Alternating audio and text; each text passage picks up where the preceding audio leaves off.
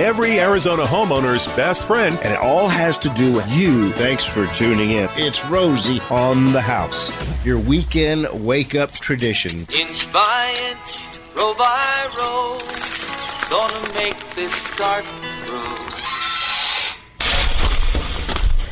Come on around back, Arizona. Another beautiful Saturday morning here at Rosie on the House, 8 o'clock, third Saturday of the month. We have Jay Harper and talking notes from the nursery. And our main topic today is focusing on our transition from our rye winter lawns to our summer Bermuda lawns. If you do have a natural lawn at your home, castle, or cabin. Good morning, Jay. Good morning. You know, I, I will have to, as I was driving in this morning, looking around, probably mid April to Memorial Day is the most beautiful time of the year in the in the Phoenix area, in our part of the of the state. You know, everything that can bloom, I think, is blooming. Oleanders, palo verdes, bougainvilleas, tecomas, winter annuals, and summer annuals, depending on if you've switched them out or not. We're going to talk about transition in lawns, but it's also time to transition, you know, a number of things.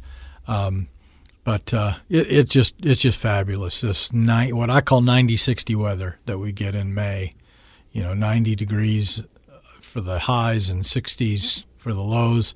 You can leave the house in the morning and still be comfortable in the same clothing all day long, and even in the evening, sitting outside. Don't have to have a jacket.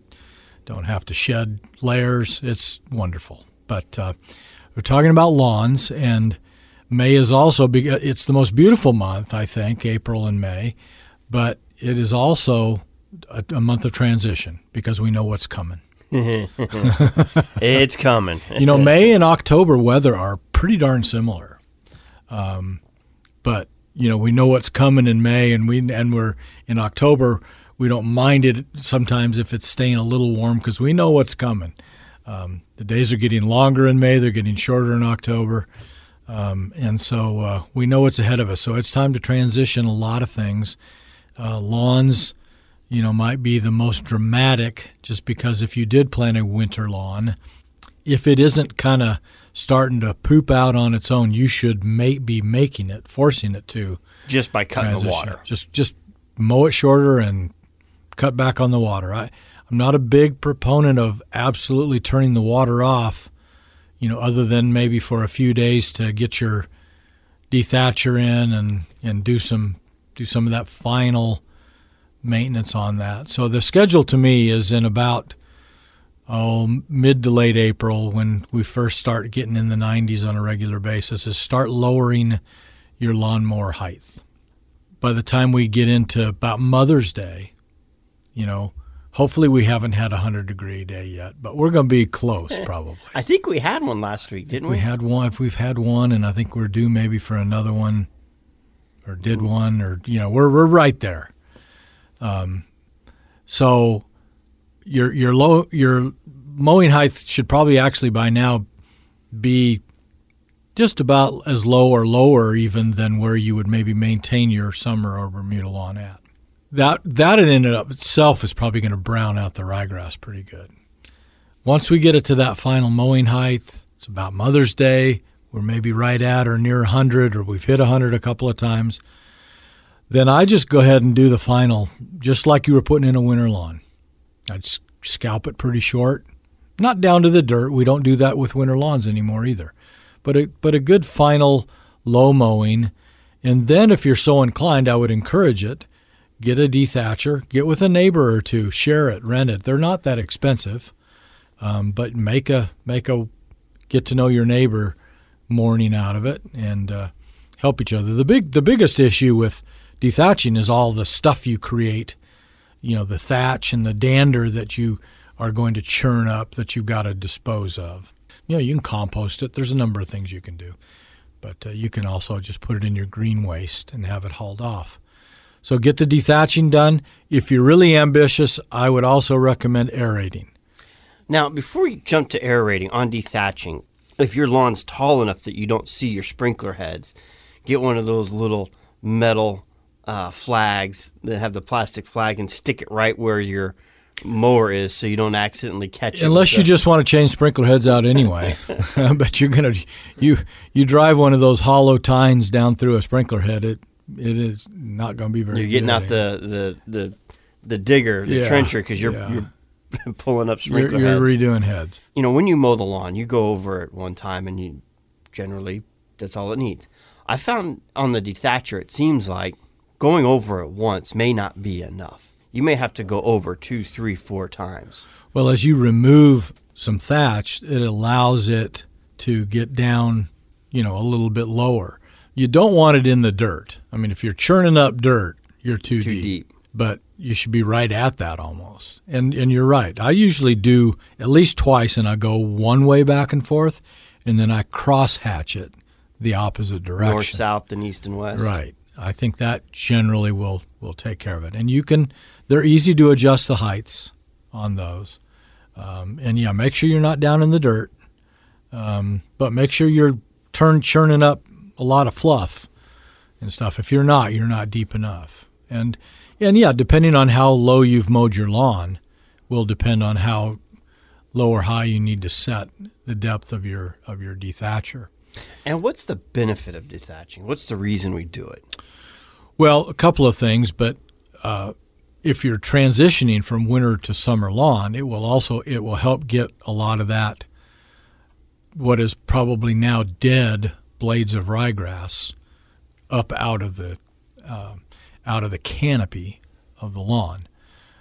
Also, as grass grows, it builds up thatch. It's the material down there that you don't see till you mow short or, or actually see it. Or if you went to a lawn and parted it like you were parting your hair, down there about ground level or a little above, you would see some brownish or yellowish material.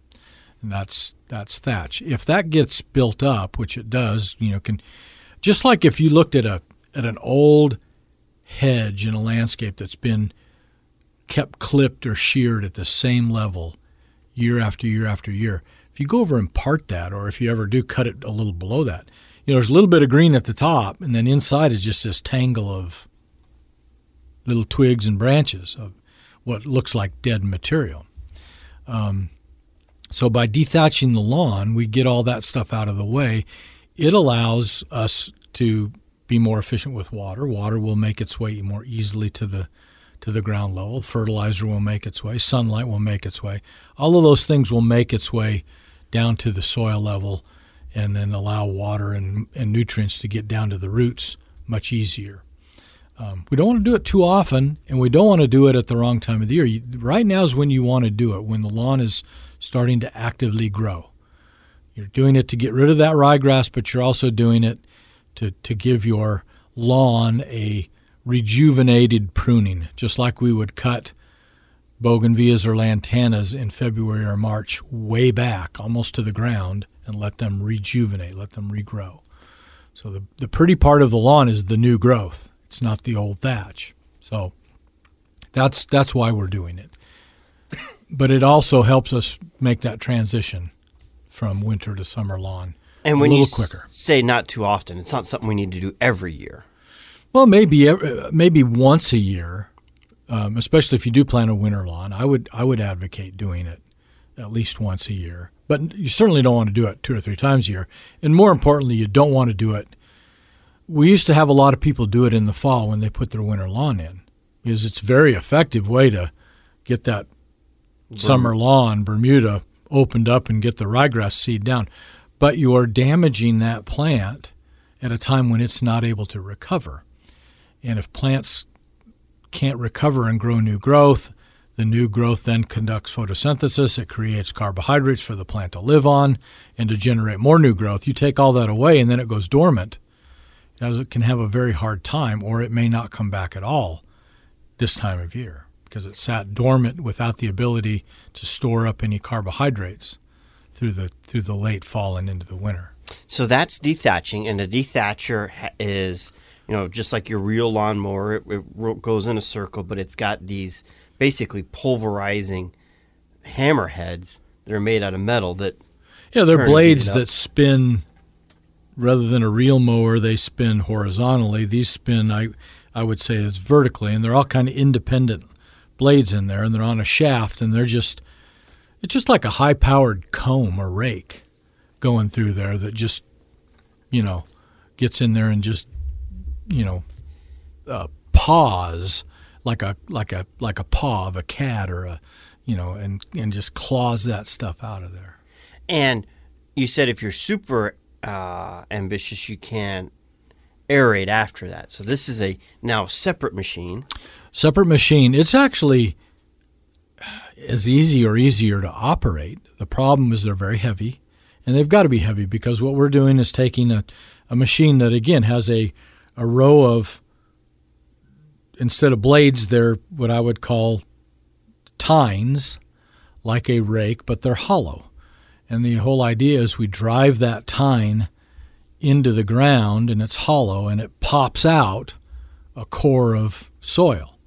So it goes in the first time, it grabs a core of soil, the next one it hits pops that one out and collects a new one. So you're actually creating holes in your yard. Like your artificial earthworm. Correct. Very very good analogy. It's making airspace for those roots and and stolons and rhizomes to kind of regenerate. Again, you're regenerating instead of the top, you're regenerating the root growth. Plus you're opening the, our compacted heavy soils up. Again, so that nutrients, moisture, air can get into the soil more easily. And when it's aerated, is that a good time to put in gypsum in those holes and sand and fertilizers to help, like you said, those those hard clays? Does that help leach into those clays and make them a little more loose? Absolutely. I apply gypsum or soil, soil sulfur or both uh, immediately after. What I do is I put it all on and then go back over it with a lawnmower without a catcher and just bust all those little cores of soil up, churns the gypsum or sulfur up. It all kind of falls back down into the into the earth, and away you go.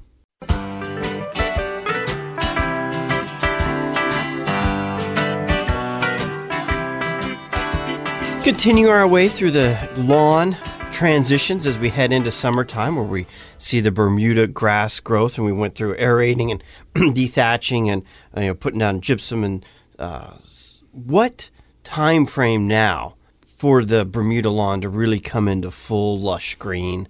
Because uh, once when you do all that aerating and dethatching, it's you got a period of time there that it doesn't look great.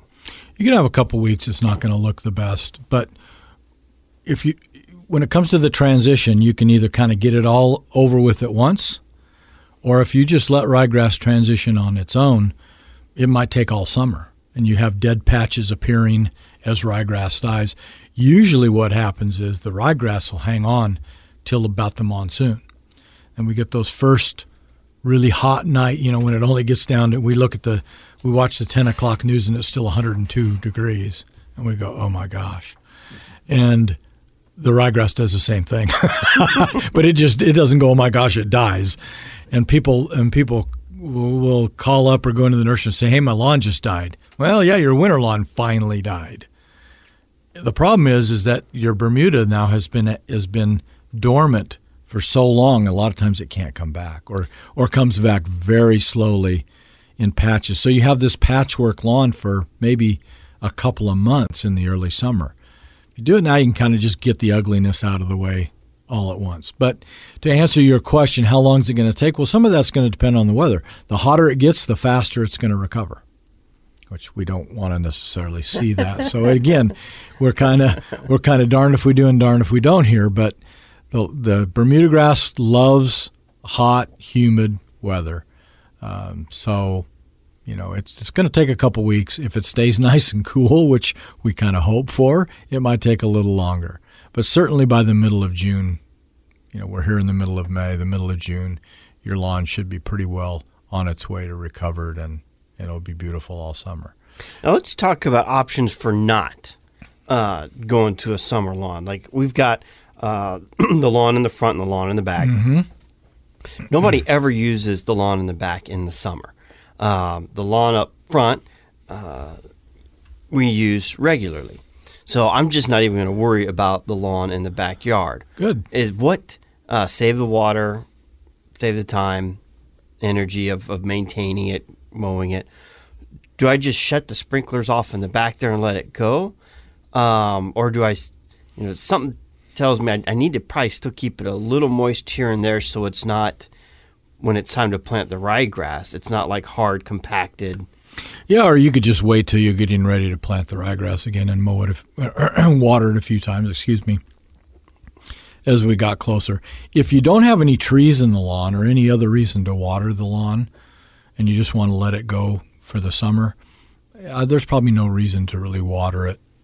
Even any reason to keep the soil moist because you're not doing anything with it. As I said, once we get, let's say you're going to put your winter lawn back in in early October, maybe a week before that you start the watering back up. That's all it'll take to help Um, But it. yeah, it doesn't take, it doesn't take that long. But I think so. Let's back up. We talked about before that. How long is it going to take? So we said by the middle of June we're going to have a nice summer lawn. Middle of June to middle of July is one month. August is two months. September is three months, and then we're overseeding again. So guess which lawn you have for most of the year? The It's actually your winter lawn. Um, so my my argument has been all along um, in the winter in the summer lawn, the Bermuda takes a lot more water.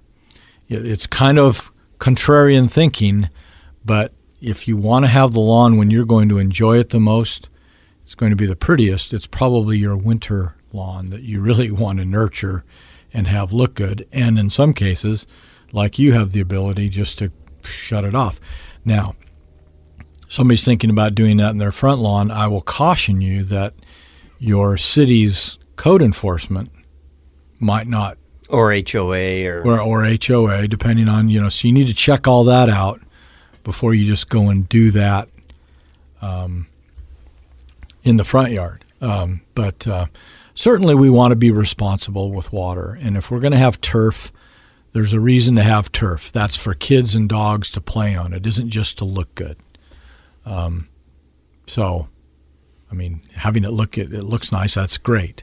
And if you're going to have it, it ought to look good. Make sure it's a good lawn. If you're going to have a lawn, have a great lawn. If you're if you're not going to have a great lawn and it's just going to be, you know, uh, catch as catch can. There's another term I wanted to use, but I caught myself. Um, I I would just advocate that you, if you want green out there, then put in an artificial turf. You know, And you have done a little of that transition on your front. You've got the artificial turf. You still keep uh, lawn in the back for the dogs. dogs and the grandkids, and uh, yeah, that's exactly what I did. So, um, y- y- you know, there's ter- there's a place for all of that, um, but it's just responsible. It's the really the concept of what we call xeriscaping is matching your landscape to your lifestyle. And uh, you know, if you're not using the lawn as a turf area, then you probably don't need it. You know, you're just wasting water. One triple eight seven six seven four three four eight. That's one triple eight Rosie for you. If you have a question about your landscape or garden around your home, castle, or cabin, we've been talking about lawn transitioning. But Jay, you had mentioned earlier it's time for a lot of other transitions. We can talk about flower transition, vegetable garden transition. Here at Rosie on the House, right after bottom of the hour news break, we can do a lot of things, but we can't stop the clock.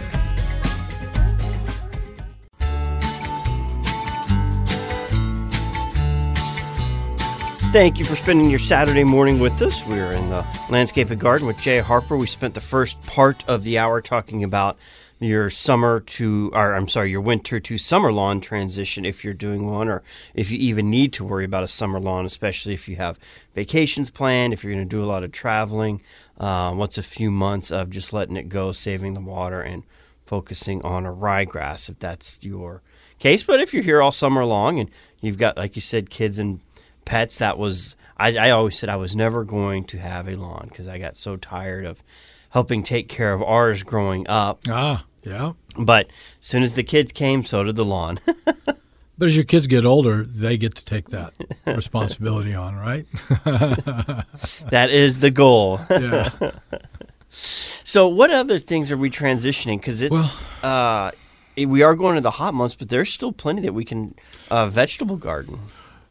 Yeah, absolutely. But the, the number one thing I would make sure I transition would be my, my irrigation system. So not not only do we need to probably increase the watering, not probably we do need to increase the watering, but we also ought to make sure it's working properly. Um, a, a great water conservation tool is also to make sure you're not spitting water out into the street or putting water into a gravel area that it doesn't need to go because it's not benefiting anything. So go through the system, make sure that all heads, drippers, emitters, etc., are working properly. Make sure there's not a lot of leaks uh, that are putting water where it doesn't need to be. And if you have leaky main lines, that's not allowing emitters and heads to function properly.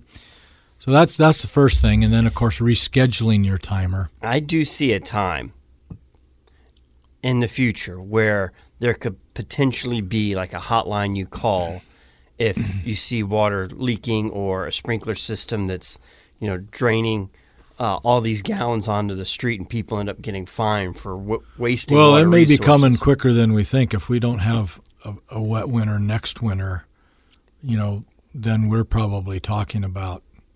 Yeah, I don't have any reason to say this other than a gut hunch, but we will be into some pretty critical water management um, protocols next year at this time, um, and we might see, you know, policing of of watering, uh, water rationing, maybe uh, days you can or can't water, d- depending on you know your address, that type of thing. So What was if we one, can if we can do a better job of doing that on our own, you know, it's like anything else. We'll have government less involved in that as well. But I'm sorry I cut you off. Oh no, worries that it was. I was thinking of another one, uh, like uh, car washing. You're not allowed to wash your car, but it's funny because Right. it's like, when was the last time you actually saw somebody washing their own car? In I have a neighbor driveway? that does his own. Does he? Um, I laugh. You know, go Gary. He loves his car. He's he's he's washing, feather dusting. He, his, his cars are beautiful, but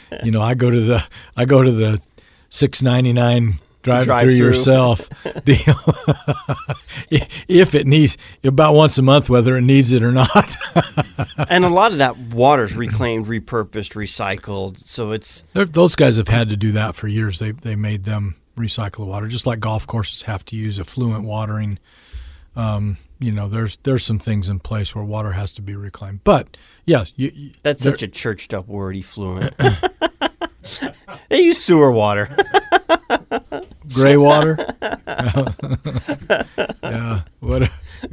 Um, but uh, yeah, so we need to be responsible about our irrigation systems, and they need to function properly. And uh, that's the first thing I'd transition. Next, you know, if you've got winter flowering things like geraniums, petunias, and snapdragons, they're they're going away quickly now if they haven't already. So we want to transition to summer flowers, vinca and pentas and angelonias and the things that, that thrive in the warmer in the warmer weather. Um, that you mentioned vegetables. So, you know, we're probably harvesting things like tomatoes and peppers. You know, the what most of the country would just be planting now. We're harvesting. We're about done with.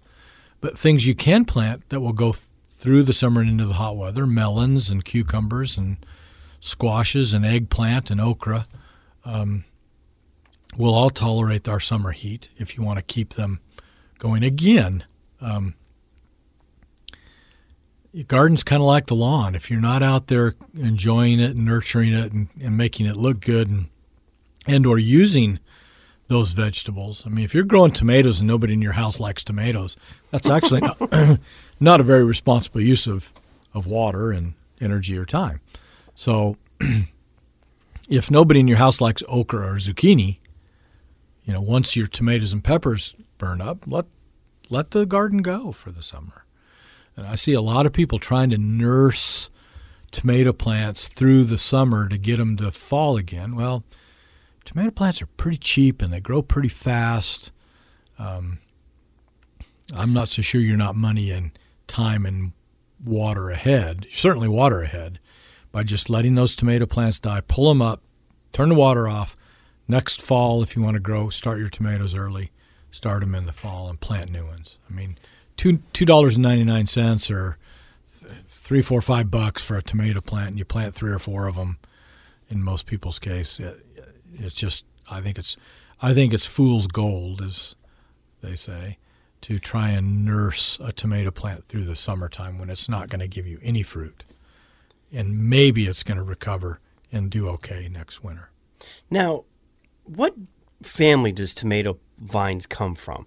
Somebody told me they're poisonous and you should. Should. nightshades. So that nightshade family is obviously a family of what can be poisonous plants. The plant itself on a tomato plant, I guess, you know, I mean, it has a certain level of toxicity. I don't know how much of it you'd have to eat to get poisoned. If again, I, like oleanders, I've put a piece of oleander in my mouth. I don't know how on God's green earth you could chew up and digest enough of that. It is so awful, and the tomato plant is pretty bad too. Well, I had somebody tell me don't feed that to your goats after I'd fed them like four dead tomato Nothing will kill a goat. And I, I never noticed anything. it, Nothing will kill a goat. So it didn't even change the taste of their milk. And then I wouldn't worry about it. But nightshade family I just wonder if he's pulling my leg or if there's really something to that. is is technically the plant is uh, on the poisonous plant list. But again, um, I, I doubt there are very many instances of people that get sick. I was really more worried, cu- For your curious goats. about the the milk. Well, if you used it on the goats and you drank the milk of the goats and you had no repercussions, I think I'd probably keep going. I see Nightshade says potatoes, tomatoes, peppers, and eggplants. They're all common. Right. Is Nightshade. Yeah. Yeah. So yeah, there's even a ketchup and French fries plant that you can buy where they graft the tomato onto the root of a potato, so you Yeah. can pull up your potatoes out of the dirt and pull because your they're tomatoes because off. they're genetically similar, they they are you can do that. But you know, I don't know how successful that is, or is it, you know, it's kind of a neat idea, but I I don't know the how practical.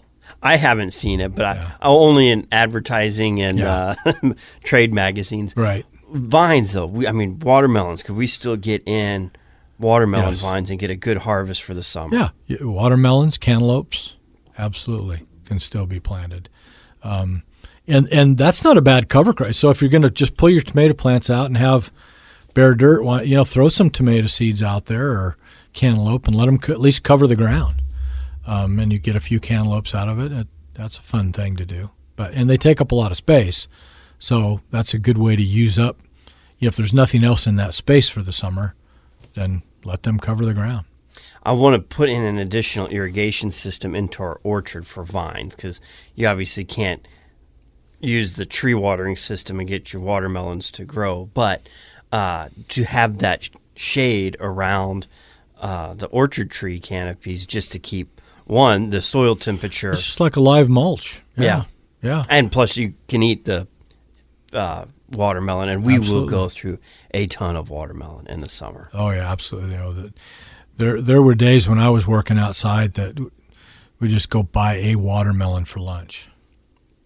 Just cut it up. It just cools you down. It hydrates you. Um, I love watermelon. you don't ever get a knot in your stomach from eating it you know like uh, you know you, you could sit down and have something else and in the heat of the day when it's it hot, yeah. completely wipe you out make you Right. not even feel like getting back up but No, it, it actually I think it brings your body temperature down. If it's good and cold, it's just it's refreshing and does fill you up. Makes a good cocktail We- too. Well, there's that. We don't want to do that for lunch though. yeah, of course. If we're working, if we're not working, well, maybe. sunday fun Just saying, yeah. Disclaimer time. it's amazing how cold the inside of a watermelon can be even in the heat of the summer It's- i yeah, it's i think building science needs to look at watermelon rind as an insulating factor to increase our efficiency what about that uh, that watermelon rind that is so insulating Yeah, and and the fact that there's all that moist water inside the watermelon. Um, but yeah, you can go out at 110 degree day and pick a watermelon, and the the heart of that thing is cool. It's not going to be ice cold like you had it soaking in, you know, a tub of ice ice, but it's still cool enough that it's refreshing. So we still have time to plant watermelons, cantaloupe, uh, some vines if you are looking for uh, something in your garden, uh, something to eat, something produce, vegetable wise. Uh, you'd mentioned flowers a little bit briefly um, on your honeysuckles. I think is one of the ones that were. Well, honeysuckle is a shrub, and, and it's it's permanent, so you don't need to replace that. But you could you could plant, you know, instead of petunias, we can use vinca. Sometimes people call them periwinkles. Uh, the sweet potato vine, the purple and green uh, vining plant that's very colorful. Um, Angelonia, which is sometimes called summer snapdragon. Uh, pentas, uh, portulaca, which is moss rose. There's a number of things that will tolerate um, the heat and, and give you some color and flowers all summer. Some places are going to even things like small varieties of bougainvillea and lantana just as a summer annual. Um, they tear them out, you know, come winter when they put the geraniums back in. I did that in my pots last year. I used a dwarfing type bougainvillea called Alexandra in my pots, and it was absolutely fabulous all summer long. Um, and didn't have to baby them, do anything. And uh, then when it came time for geraniums, I just jerked them out and put geraniums in. So works great.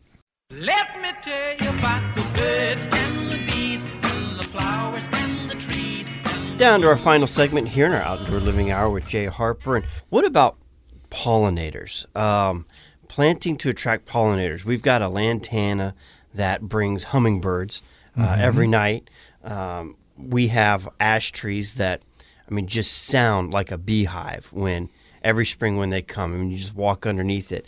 And you can almost feel the air moving from all the wings beating. I mean, every little sprout of that uh, new Yeah. leaf just has two or three bees on it constantly. Um, I was at my grandma's this week, and she has off of her back patio jasmine. And just uh, what what are some good pollinators to attract, or plants to attract pollinators? Well, it's that's a great one. If we're talking about transition, and, and a lot of our pollinators are very heat tolerant summer flowering. one of our shrubs. charter partners. things like um, Mexican honeysuckle or chuparosa, which is its cousin, the justicias. They, they have a. If you look at anything and it has kind of a tubular long flower, especially if it's orange or yellow or red, the hummingbirds are probably going to like it. So, uh, any of the tecomas, you know, the uh, what we call orange jubilee or uh, Arizona yellow bells or any of the hybrids of those, sparky, sparklet, bells of fire. Um, those are all great ones, and they all bloom from from now through the summer.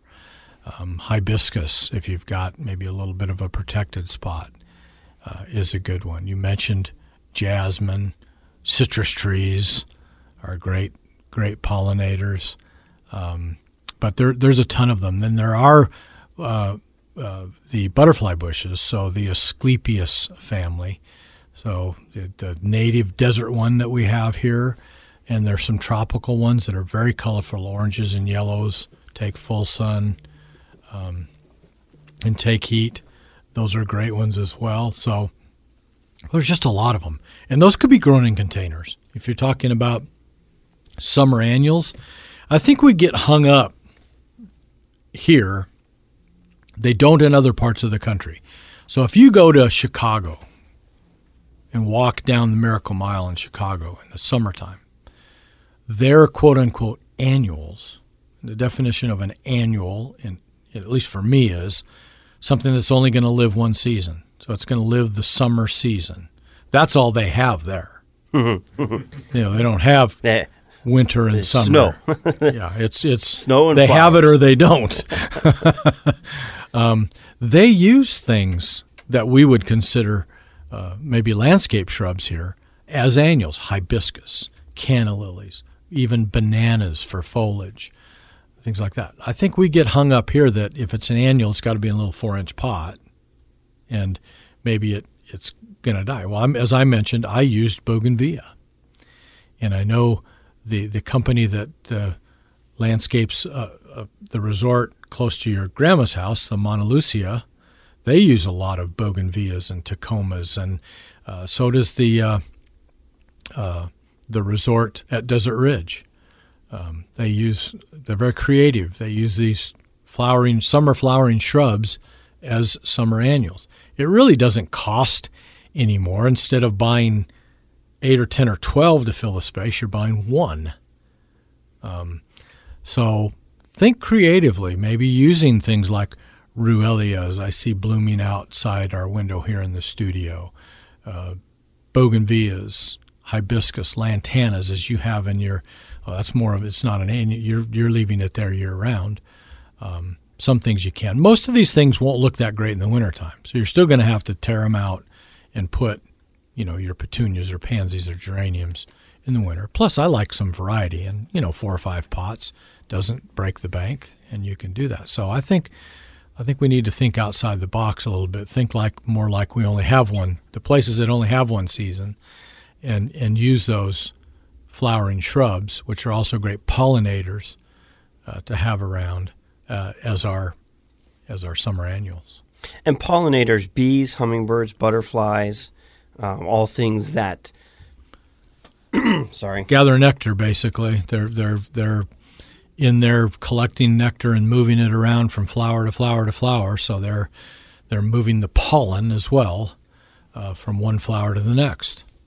And you know we'd be SOL if we didn't have pollinators in this world. So a lot of people freak out about bees.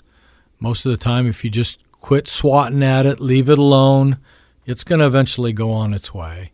And if you've got a swarm of bees eh, hanging in a tree in your yard, they show up.